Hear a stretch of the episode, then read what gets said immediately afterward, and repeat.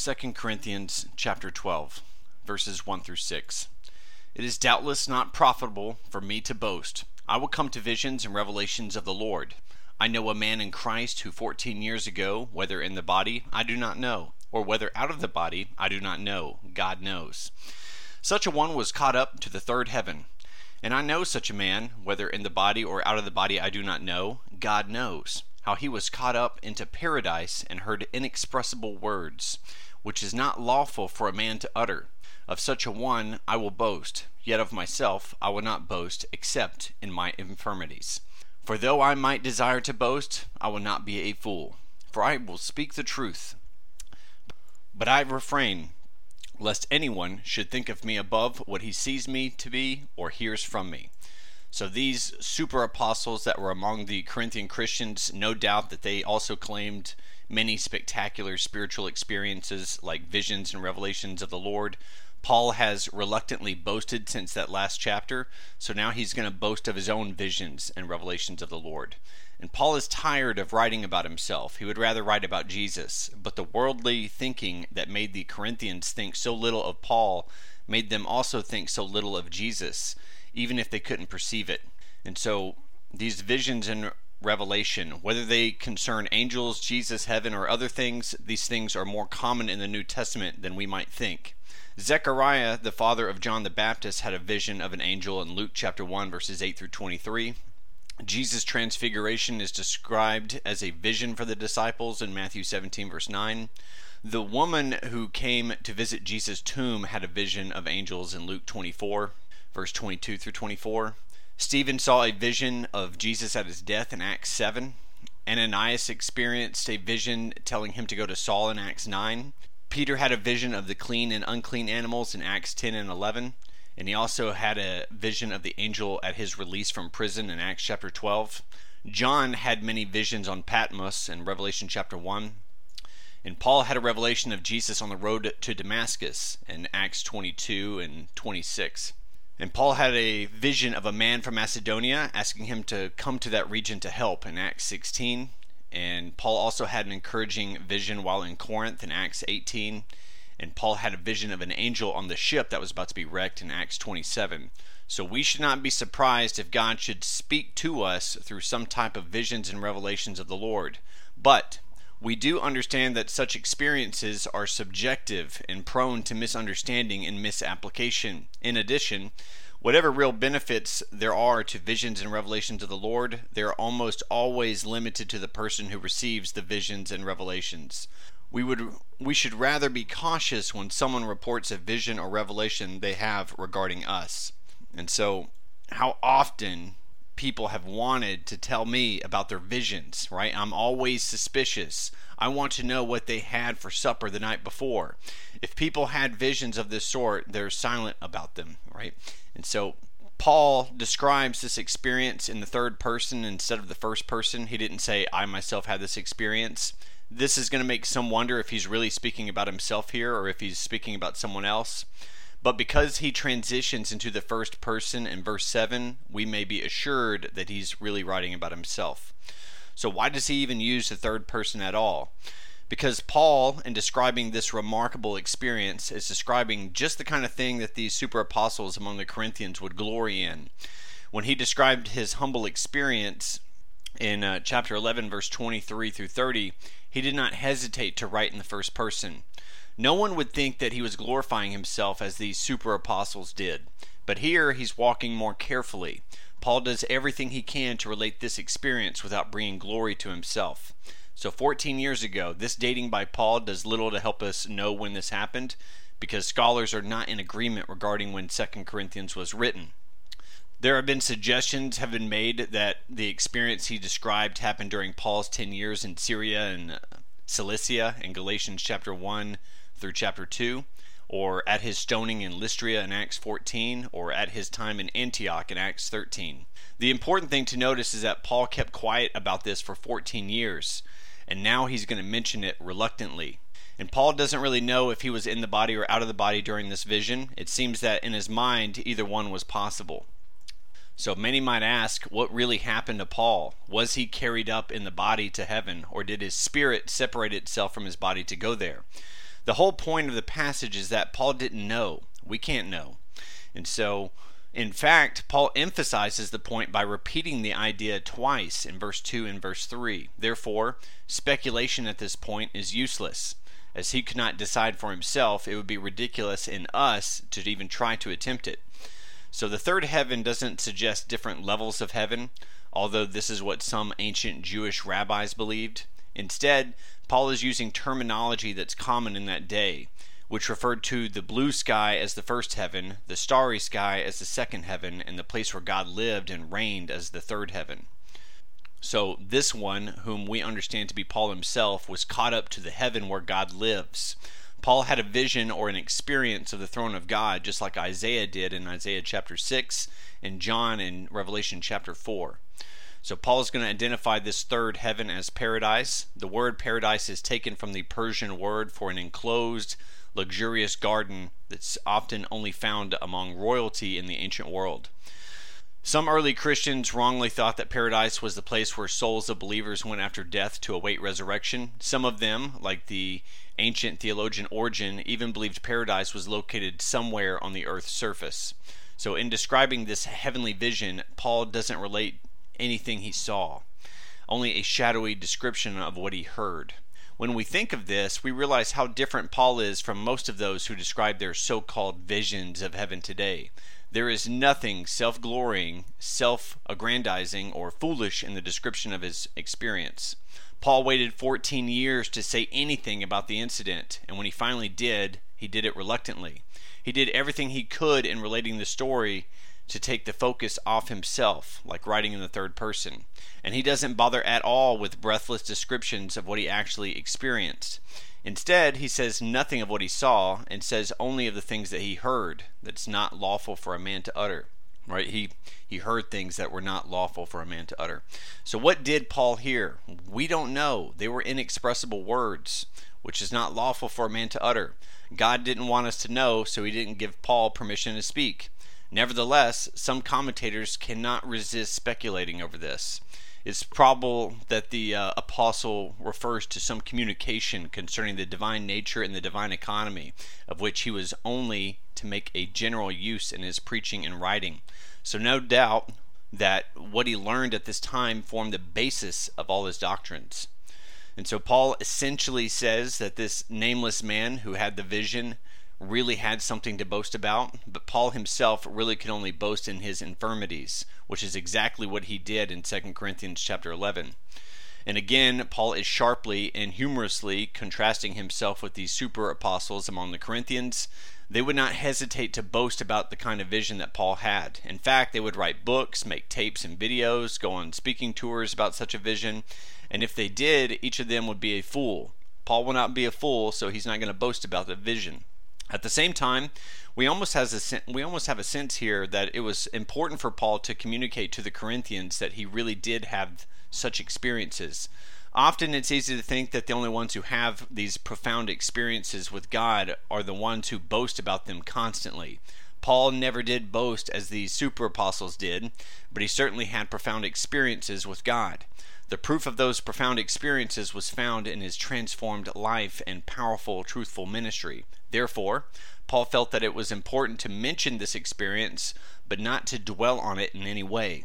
He wasn't trying to sell himself to the Corinthian Christians. In fact, he holds back from his description because he didn't want to persuade the Corinthians that he was just another one of these super apostles. If the Corinthian Christians thought Paul was weak and different from these super apostles, that's fine with him, but he wanted the Corinthians to see the glory of God expressed in weakness, not to see him as great as these super apostles claim to be. So, why was Paul given this vision? First, he was given it for you and me so that we would benefit from what the Lord showed Paul. Secondly, he was given it because God told him through his vision uh, sustained him through all the trials of ministry, and enabled Paul to give everything God wanted him to give to all generations. This vision helped Paul finish his course. Verse 7 And lest I should be exalted above measure by the abundance of the revelations, a thorn in the flesh was given to me, a messenger of Satan to buffet me, lest I be exalted above measure. So Paul's vision was so impressive that it would have been easy for him to be exalted above measure by the abundance of revelations. He could have gloried in himself or caused others to glory in him because of that experience. Paul was not immune to the danger of pride. Nobody is. The best of God's people have in them a root of pride, or a disposition to be exalted above measure, upon their receipt of favors from God not common to others. So, to prevent being exalted above measure, Paul was given a thorn in the flesh. In this, Paul reveals the real reason for telling of his heavenly vision, not to glorify himself, but to explain his thorn in the flesh.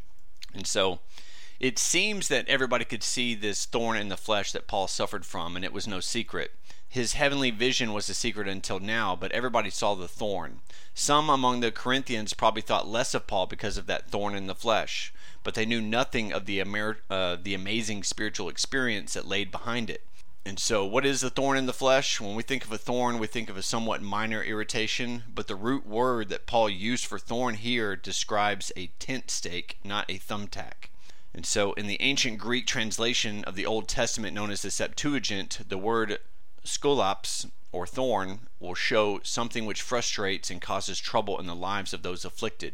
So, in a strange way, the thorn was given, ultimately given by God, but it was also a messenger of Satan.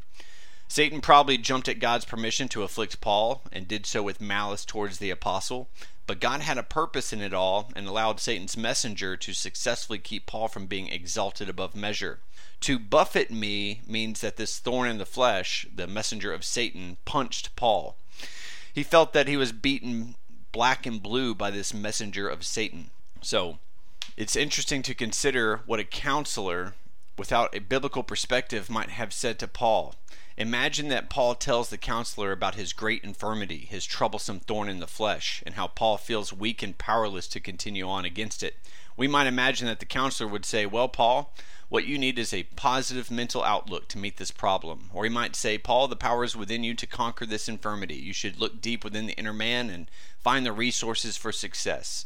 Or perhaps the counselor would tell Paul, you know, what you really need is a support group of caring individuals. Uh, he might even suggest that Paul take medication for depression, or he might even seek to challenge Paul by saying, Paul, if you really had faith, you would be delivered from this thorn in the flesh. You know, uh, much like Job's friends did to him. Some of this advice might be good in different circumstances, but Paul was going to take his problem to the wonderful counselor, Jesus Christ, and he has something different to say. Verse 8. Concerning this thing, I pleaded with the Lord three times that it might depart from me. So Paul did exactly what he told others to do in a time of trouble. Paul believed for himself what he wrote in Philippians chapter 4 verse 6 where he says, "Be anxious for nothing, but in everything by prayer and supplication with thanksgiving, let your requests be known be made known to God." So in fact, Paul repeatedly prayed about this thorn in the flesh we can imagine that when this thorn in the flesh first appeared, Paul thought, This is not a problem. I'll just give it to the Lord in prayer. But nothing happened when he prayed, so he thought, Well, this, this is a tough one. And he prayed again. When nothing happened after praying the third time, he knew that God was trying to tell him something. And some think that Paul is using a Hebrew figure of speech that really means much more than three times. Uh, but it does not mean three times. It is a Hebrew figure for ceaselessly, continuously, over and over again. Some say it's unspiritual and evidence of little faith to pray for something more than once. Uh, that would be surprising to Paul because he, you know, he pleaded with the Lord three times here, and to Jesus who prayed with the same words three times in his agony in the Garden of Gethsemane in Mark 14. But there was nothing wrong with Paul's prayer. And Paul's prayer on this matter was passionate. We wonder if he wasn't surprised when the prayer was not answered the first or second time. And Paul's initial prayer was to escape the suffering this thorn in the flesh brought him. Um, Paul was no masochist. When he suffered, his first instinct was to ask God to take that suffering away. So when his passionate and repeated plea was not answered, it must have concerned Paul. It added another dimension to this trial. It had a physical dimension, a thorn in the flesh. It had a mental dimension. It was a messenger of Satan. And it had a spiritual dimension in that it was an unanswered prayer. So, what exactly was Paul's thorn in the flesh? We simply don't have enough information to say precisely, but of course, that hasn't prevented many commentators and teachers from giving their opinion about it. Uh, some out there will see it mainly as spiritual harassment, others will think of it as persecution. Many will suggest that it was a physical or a mental ailment. Some say this was Paul's struggle with lustful and sinful thoughts. Among Christians, Tertullian gave the earliest recorded guess at the exact nature of Paul's problem. He thought the thorn in the flesh was an earache or a headache.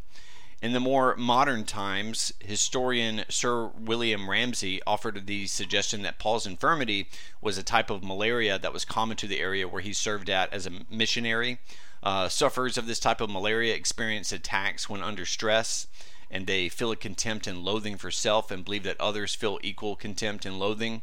This malarial fever also produced severe headaches, described by sufferers as being like a like a red hot bar thrust through the forehead. But even if these suggestions is possible, but God had, um, you know, each of those views could be totally possible, but God had a definite purpose in not revealing the exact nature of Paul's thorn. If we knew exactly what Paul's thorn was, then everybody who was afflicted, but not in exactly the same way, might doubt that Paul's experience was even relevant for them. God wanted everybody with any kind of thorn in the flesh to be able to put themselves into Paul's shoes. Verse 9 and 10. And he said to me, My grace is sufficient for you, for my strength is made perfect in weakness. Therefore, most gladly will I will rather boast in my infirmities, that the power of Christ may rest upon me. Therefore, I take pleasure in infirmities, in reproaches, in needs, in persecutions, in distresses, for Christ's sake. For when I am weak, then I am strong. So God had a response for Paul. Uh, the answer was not what Paul initially hoped for or expected but God still had a response for Paul nonetheless. We will often close our ears to God if he responds in a way that we do not hope for or expect. So we should be praying for understanding. So instead of removing the thorn from Paul's life, God gave and would keep giving his grace to Paul. The grace God gave Paul was sufficient to meet his every need. Note it, you know, it's need, not want. So Paul was desperate in his desire to find relief from the burden, but there are two ways of relief. It can come by removing the load or by strengthening the shoulder that bears the load. So instead of taking away the thorn, God strengthened Paul under it, and God would show his strength through Paul's apparent weakness. To do this, Paul had to believe that God's grace was sufficient. We really don't believe God's grace is sufficient until we believe that we are insufficient. For many of us, especially in American culture, this is a huge obstacle. We are the people who idolize this self made man, and we want to rely on ourselves. But we can't receive God's strength until we know our weakness.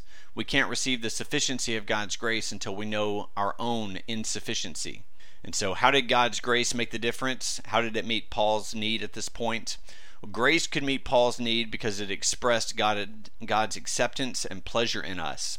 When we receive His grace, we enjoy our, st- our status of favor and approval in God's eyes. Grace means that God likes us and He's favorably disposed towards us, and that we have His approval and promise of care. And grace could meet Paul's need because it was available all the time. When we sin or fail, it doesn't put us outside the reach of God's grace. Since grace is given freely to us in Jesus, it cannot be taken away later because we stumble or fall. When we come to God by faith through the blood of Jesus, His grace is ever ready to meet to us, uh, to meet us, and to minister to our insufficiencies. And so grace could meet Paul's need because it was in itself the very strength of God. So much of the power of this world is expressed in things that can only bring harm and destruction. But God loves to show his power through his goodness and grace. Sometimes we will associate goodness with cowardice and uh, being timid. Uh, when we do, we take a worldly perspective about power and strength, and we deny God's truth about the strength of grace and love. Grace is not weak or wimpy. Instead, it is the power of God to fulfill what we lack. So, my grace is sufficient for you, and you may emphasize any aspect of this you please. My grace is sufficient for you. Grace is the favor and love of God in action. It means He loves us and is pleased by us. Can you hear it from God? Where he says, My love is enough for you. So isn't that true? He says, My grace is sufficient for you. Whose grace is it? It's the grace of Jesus. Isn't his love, his favor enough? What will Jesus fail at? Remember, too, that Jesus suffered thorns, so he cares and he knows. And so, my grace is sufficient for you. It is right now. Not that it'll be someday, but right now, at this very moment, His grace is sufficient. You thought something had to change before His grace would be enough. You thought His grace was sufficient once. His grace may be sufficient again, but not now, or not with what I'm going through. Uh, well, despite that feeling, God's word stands. It is sufficient for you. And uh, my grace is sufficient. So, do you see the humor of the situation? God's grace, me, his grace sufficient for little old me. How, how absurd to think that it could ever be any different. As if a little fish could swim the ocean in fear uh, that it might drink that ocean dry. Uh, the grace of our crucified, risen, exalted, triumphant Savior, the Lord of all glory, is surely sufficient for me. Do you not think it's rather modest of the Lord to say sufficient? And it's also for you. I'm so glad it didn't say my grace is sufficient for Paul the Apostle. I might feel left out. Uh, but God made it broad enough. You can be the you in for you. And so God's grace is sufficient for you. Are you beyond it? Are you so different? Is your thorn is your thorn in the flesh worse than Paul's or worse than many others who have known the triumph of Jesus? Uh, well, of course not. This grace is sufficient for you. And so, through his infirmities, God made Paul completely dependent on his grace and on his strength. But it was all for good. Paul's continued and even forced dependence upon God made him stronger than he would have ever been if his revelations had made him proud and self sufficient. Many of us think that real Christian maturity is when we come to a place where we are somewhat independent of God. The idea is that we have our acts so together that we don't need to rely on God so much day to day or moment to moment. This is not Christian maturity at all. God deliberately engineered debilitating circumstances into Paul's life so that he would be in constant total dependence on God's grace and God's strength. Many people see God as a parent that we just outgrow. Once we're mature and once we have overcome certain obstacles in life, we can just shake off God and uh, just the same as we shook off the authority of our parents. In this type of pattern, some of us will treat God the same way that we treat our parents. We give him a measure of respect, we give him his due, but we no longer feel that we really have to obey him anymore. In our hearts, we have moved out of the house. We think that we can make our own rules in life as long as we have supper at God's house once a week and give him a little recognition. And many harbor a longing for the day when the Christian life will become easy. We hope for a time when the major struggles with sin are behind us and we and now we go on to bigger and better things without much of a struggle. That day is an illusion. If the Apostle Paul himself constantly experienced weakness, then who are we to think that we will surpass him? In fact, the illusion of strength and independence actually leaves someone in a weaker place. There is nothing more hindering to the work of God than an uplifted and proud Christian.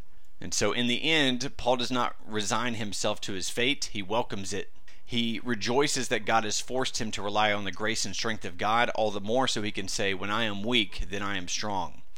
Paul was at such a level of spiritual strength and maturity that God had to deliberately introduce a thorn in the flesh. Most of us will provide our own thorns, and an honest look will show us enough weakness to make us constantly and totally rely on the grace and strength of Jesus. Yet, even if we were to grow to the spiritual strength and maturity of a Paul, uh, God would say to us as well, I need to keep you depending on me in everything. So here's something to depend on me for. This is a place of victory, not discouragement. And so Paul's pleasure in infirmities is not the sick musing of an uh, of an ascetic, thinking that we are justified before God by our sufferings. Paul did not seek out his thorn in the flesh; it came to him. So the concept, so pernicious to in the church at a later date, of courting martyrdom, of practicing asceticism, and even embracing dirt, disease, and destitution as means of the acquisition of favor before God is diametrically opposed to the apostles' mind and the whole tenor of the gospel in the New Testament. For it is a concept governing a way of life for one's own sake, with the view of making oneself righteous and acceptable before God. It's a concept of works, not faith. So he says, When I am weak, then I am strong. So what a triumph here. What can the world do to such a man so firm in the grip of Jesus? God did not allow this thorn in the flesh to punish Paul or to keep him weak for the sake of weakness. God allowed it to show a divine strength in Paul. So think about this man, Paul. Was he a weak or a strong man? The man who traveled the ancient world spreading the gospel of Jesus despite the fiercest persecutions, who endured shipwrecks and imprisonment, who preached to kings and slaves, who established strong churches and trained up their leaders, was not a weak man. In light of his life and accomplishments, we could say that Paul was a very strong man. But he was only strong because he knew his weaknesses and looked outside of himself for the strength of God's grace. If we want lives of such strength, then we also must understand and admit our weaknesses and look to God alone for the grace that will strengthen us for any task. It was the grace-filled Paul who said, "I can do all things through Christ who strengthens me" in Philippians chapter 4 verse 13. So to summarize, instead of using his experience to glorify himself as the super apostles among the Corinthians did, Paul relates how his whole glorious experience humbled him more than ever. So all Paul's enemies could see was the thorn. They could not see and how and like how and why it was there. But Paul knew, so he rejoiced even in his thorn in the flesh. And of course, the greatest example of the principle that Paul communicates here was lived by Jesus himself. Could anyone on earth be more meek than the Son of God to be hung on the cross, who hung in our place that he might redeem us from our sins? As that point of absolute weakness was met with mighty power of God as he raised him from the dead, I wonder if the pressure of the thorn in Paul's life was a reminder of the power of the cross. Yet, we should never think that in our lives the mere presence of a thorn means the glory and strength of Jesus would shine in us and through us. You can resist God's grace and refuse to set your mind on Jesus and then find your thorn cursing you instead of blessing you. So without the sanctifying power of the Holy Spirit, thorns are productive of evil rather than good. In many people, their thorn in the flesh does not appear to have fulfilled any admirable design at all. Instead, it will have created another vice instead of removing a temptation. Verse 11 through 13. I have become a fool in boasting. You have compelled me. For I ought to have been commended by you, for in nothing was I behind the most eminent apostles, though I am nothing. Truly, the signs of an apostle were accomplished among you with all perseverance, and signs and wonders and mighty deeds. So, what is it in which you were inferior to the other churches, except that I myself was not burdensome to you? Forgive me this wrong. So, since he began this section in 2 Corinthians chapter 10 verse 1, Paul was forced to boast more than he wanted before the Corinthian Christians. Paul is almost apologizing for writing so much about himself because he would much rather write about Jesus. So if Paul thought his boasting was foolish, why did he do it at all? Well, it wasn't for his sake, but for the sake of the Corinthians. They did not defend Paul's character in standing as an apostle before the most eminent apostles who criticized and undermined Paul. And it wasn't so much of the presence of these eminent apostles that bothered Paul, it was their influence among the Corinthians that bothered the true apostle here. And so Paul could also point to the signs and wonders and mighty deeds that were accomplished among the Corinthians. Each of these was evidence of Paul's apostolic standing. So if Paul was inferior in any way, it's only in that he refused to take money from the Corinthians. So he sarcastically asked their forgiveness Forgive me this wrong. And so it is the privilege of the churches of Christ to support the ministry of his gospel among them. Those who do not contribute their part to support of the gospel ministry either care nothing for it or derive no good from it. Verse 14 through 18. Now for the third time I'm ready to come to you, and I will not be burdensome to you, for I do not seek yours, but you. For the children ought to not lay up for the parents, but the parents for the children. And I will very gladly spend and be spent for your souls. Though the more abundantly I love you, the less I am loved. But be that as it may, I did not burden you. Nevertheless, being crafty, I caught you by cunning. Did I take advantage of you by those by any of those means whom I sent to you? I urged Titus, and sent our brother with him. Did Titus take advantage of you? Did we not walk in the same spirit? Did we not walk in the same steps? So, on his first visit to Corinth, Paul founded the church and stayed a year and six months, and that's in Acts 18, verse 11. His second brief, um, his second visit was brief, uh, and it was a painful visit in between the writing of First and Second Corinthians. So now he's prepared to come for a third time, and Paul's going to let the Corinthians know that when he comes, though he will receive a collection for the saints in Judea, 2 Corinthians chapter 8, he will not receive money from them for his personal support. He will continue his previous practice among the Corinthians of supporting himself, and he will not be burdensome to these Corinthians. So, a minister may be burdensome to a congregation by receiving support when it is not appropriate or by receiving too much support. So he who labors for the cause of God should be supported by the cause of God, but woe to that man who aggrandizes himself and grows rich by the spoils of the faithful, and to him especially who has made a fortune out of the pence of the poor. In such a man's heart the love of money must have its throne. As to his professed spirituality, it is nothing. He is a whited sepulchre and an abomination in the sight of the Lord. And so those are strong words, and I mean them wholeheartedly. And so this I do not seek yours but you is going to be a testimony of a every godly minister. They do not serve for what they can get from God's people, but for what they can give to God's people. They are shepherds, not hirelings. And this is the heart of Jesus towards us. We often think that what God really wants is what we have, but he really wants us. Jesus selflessly seeks our good, and his heart is for us, not for what he can get from us. And so the children ought to not lay up for the parents, but the parents for the children. This is going to explain part of the reason why Paul did not want to receive support from the Corinthian Christians. Since he was their spiritual father and they were his spiritual children, it made sense that they should not feel burdened to support him. At the same time, this is not a compliment towards the Corinthians. Since Paul did gratefully receive support from the other churches in Philippians chapter 4 as an example, uh, we know that this was not his policy towards all churches. Instead, it's as if Paul is saying, You Corinthians are not mature enough to support me yet, you're still children. Uh, when you grow up some, you can be partners with me in the work and support me, but until then, I'm glad to support myself. And so Paul did not resent the lack of support from the Corinthians. Uh, I will very gladly spend to be spent for your souls. Certainly, he would have appreciated it, but more for what it said about them than for what it did for him. For himself, Paul was glad to give. He would very gladly spend to be spent for your souls. So Paul had this heart, even though the Corinthians were unappreciative.